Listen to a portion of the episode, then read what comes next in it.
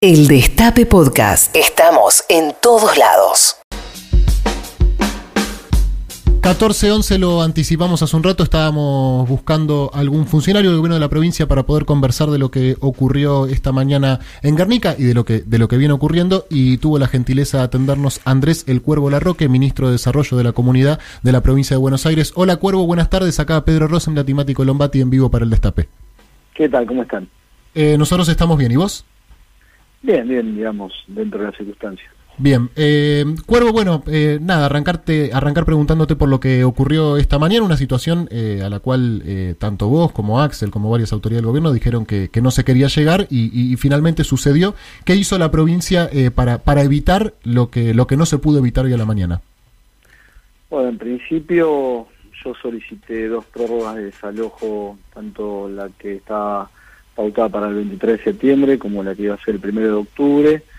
Eh, hace 40 días me instalé con un dispositivo interministerial en, en Guernica, con un, dispositivo móvil, ¿no? con carpas y demás, para poder eh, tender un diálogo con, con todas las familias que, que, estaban en la toma. Ese proceso derivó en que 732 familias firmaran un acuerdo con, con el Estado provincial y se retiraran del predio Después sí tuvimos un vínculo más complejo con las organizaciones y un sector de los delegados y delegadas de la toma. Eh, llegamos al 15 de octubre, donde empezó a regir el, periodo de desalojo. E igualmente le planteamos al juez y al fiscal que nosotros, como el periodo estaba planteado del 15 al 30, planteamos que nosotros este, teníamos la intención de, a pesar de que estaba bastante obturada y tensionada en la relación con estas organizaciones, que entendíamos que había forma de, de, poder lograr un acuerdo para una desocupación voluntaria y pacífica del predio. Eh, eso transcurrió entre, entre el 15 y el día de ayer, hicimos todos los intentos y los esfuerzos, planteamos una propuesta para las familias o personas que quedan en la toma o que estas organizaciones también decían representar, que tenía que ver con estos dos transitorios para que la gente fuera un, pre, a un predio que poníamos a disposición nosotros, a varios predios, perdón, de, este, que reunían 11 hectáreas en total, a los efectos de poder esperar una solución definitiva que tenía que ver con el otorgamiento de un lote con servicios para cada familia, donde inclusive nos ofrecimos a firmar un alto acuerdo con cada familia. Eso se trabó, hubo dilaciones permanentes y nosotros advertimos en reiteradas oportunidades a las organizaciones que, que teníamos una fecha perentoria, que era la del 30, que, que se venía encima y que en un momento, por supuesto, el fiscal y el juez iban a accionar y eso fue lamentablemente la, la, fecha tope era el martes a las 20 horas, que habíamos quedado en firmar un alto acuerdo con las organizaciones, no vinieron. Eh, les, planteamos ayer a la mañana que si había algún tipo de movimiento o desocupación que nos permitiera dar una señal al juez y al fiscal de que estaba esa voluntad, teníamos margen, y recién aparecieron después de las 3 de la tarde, con lo cual ya eh, la, la, justicia decidió, bueno, por lo menos en mi caso me corrieron de la, de la interlocución del conflicto y bueno, finalmente se desalojó. ¿Y, ¿Y, cómo sigue la situación después del desalojo? Mira, ahora en este momento nosotros teníamos preparados tres paradores para justamente para las, las personas y familias que, que así lo requiriesen. En este momento estamos atendiendo ocho familias.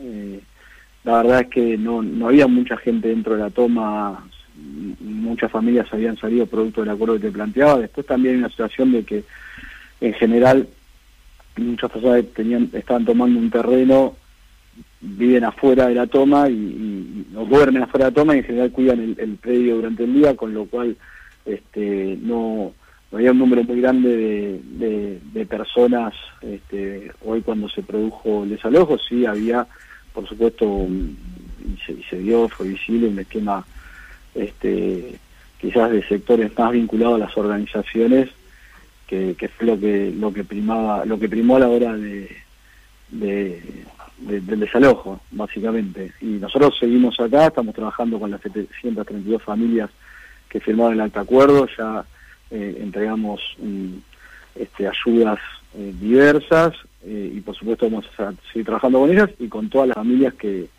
que lo requieran, por supuesto. Uh -huh. Andrés, ¿cómo estás? Matías Colombati, ¿cómo te va? ¿Qué tal? Eh, en particular sobre las características del operativo de desalojo hoy, eh, ¿qué análisis haces? No, yo creo que fue un, un operativo muy eficaz.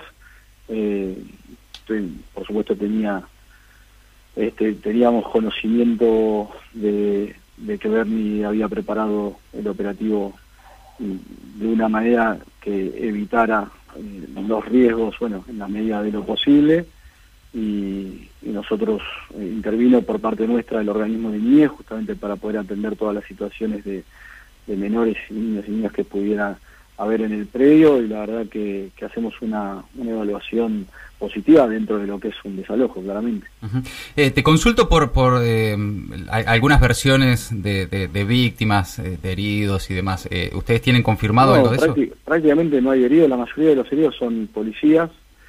El, el objetivo, el operativo, era un, un operativo muy elaborado para que se entienda si se encontraba en las casillas eh, personas y bueno podía haber en las casillas podía haber familias menores eh, distintas situaciones a veces eh, una persona discapacitada bueno estaban previstas todas las posibilidades lo que lo que se hacía es encapsular la casilla hasta que viniera la, la asistencia para retirar a la persona o a la familia eh, la policía lo que lleva era distintos tipos de con banderas de colores para indicar qué tipo de situación había en cada en cada lugar digamos no sé que ha trascendido una idea de que este fue una especie de, avance indiscriminado pero no no, no fue así no estaba pensado así el operativo Andrés eh, teniendo en cuenta eh, todas estas negociaciones de las que hablas de las soluciones que se le ofrecieron a esas más de 700 familias del plan de vivienda y suelo que lanzó Axel Kisilov también de una medida de esta semana de, otorgar subsidios para vivienda a familias vulnerables.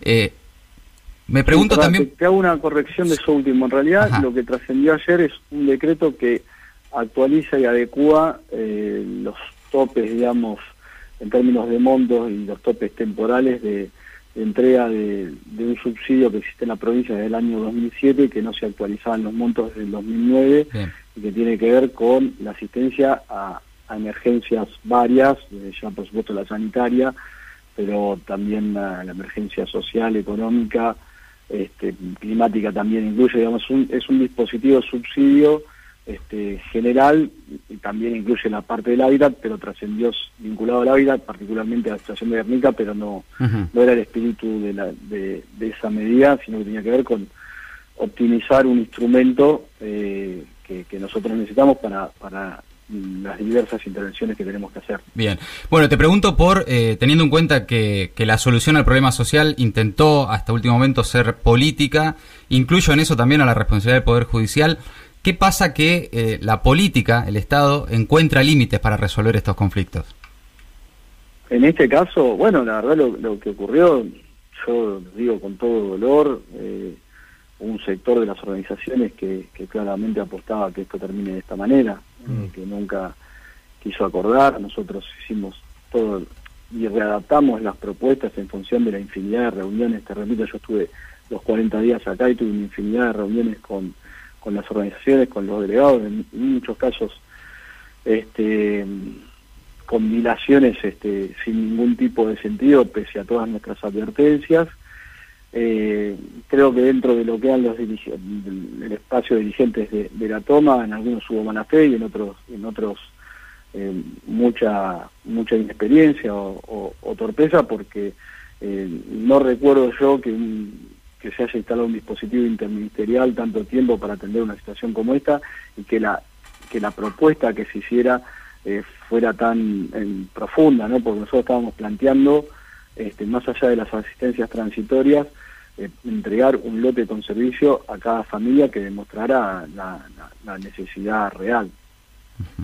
Eh, Cuervo, el, Frente de Todos es un frente muy, muy amplio, muy, muy diverso, heterogéneo. Eh, seguramente hay algún, algún sector dentro del Frente de Todos que, veía con malos ojos la toma y que no le molestó tanto el desalojo, y seguramente hay un sector no menor, eh, entiendo yo que es el, público que nos escucha, al, al, que le dolió hoy ver, ver las imágenes hoy en Guernica. ¿Qué le decís hoy a esos compañeros y compañeras? Ah, por supuesto que es una situación que siempre quisimos evitar y que, que naturalmente produce eh, dolor porque no, no, es lo, lo, que uno quiere, pero también lamentablemente eh, hubo una tosudez por parte de algunos sectores a los efectos de, de obturar todo proceso de, de, acuerdo y finalmente eh, había una decisión de la justicia y, y expiraron los tiempos y la verdad es que no, no tuvimos no tuvimos nada para hacer. Esa esa es la realidad y puedo entender todas las críticas que pueda haber pero pero eh, ya garantizo que hicimos todos los esfuerzos y que acá había alguna intencionalidad que, que va más allá de lo que tiene que ver con un problema de necesidad de, la gente.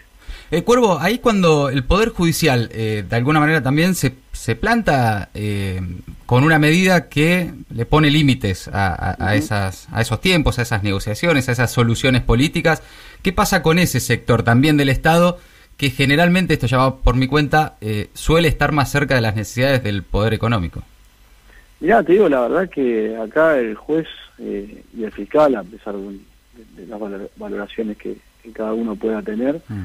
Eh, la verdad que fueron muy contemplativos y colaborativos porque cuando, te repito, pedí dos prórrogas y nos la dieron y, tuvimos tiempo más que suficiente. Lo que pasa es que en, la mezcla esa de, la intencionalidad política y cierta torpeza por parte de, algunos dirigentes de, de, la toma, la verdad que desperdiciamos un, un tiempo muy, muy valioso y bueno, finalmente no, no pudimos llegar a, una resolución definitiva, pero sí yo tengo que ponderar y valorar que la mayoría de las familias salieron en el marco del proceso de diálogo. Nos hubiera gustado que, todo el predio se desocupara de esa manera, pero, lamentablemente no pudo ser así.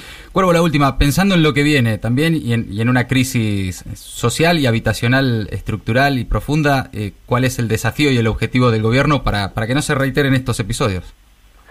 Bueno, justamente el plan de hábitat viene a, resolver un, vacío en materia política estatal, particularmente en la provincia de Buenos Aires, donde nosotros tenemos que poder ponderar la oferta de suelo, que no que, aunque parezca mentira, no, no, existe un registro eh, respecto a la oferta de tierra en la provincia, y por supuesto un registro de la demanda habitacional para poder conciliar esas esas dos situaciones que están absolutamente desfasadas y, entre los objetivos concretos planteados por, por el gobernador está la generación de 85.000 lotes con servicio para los próximos tres años.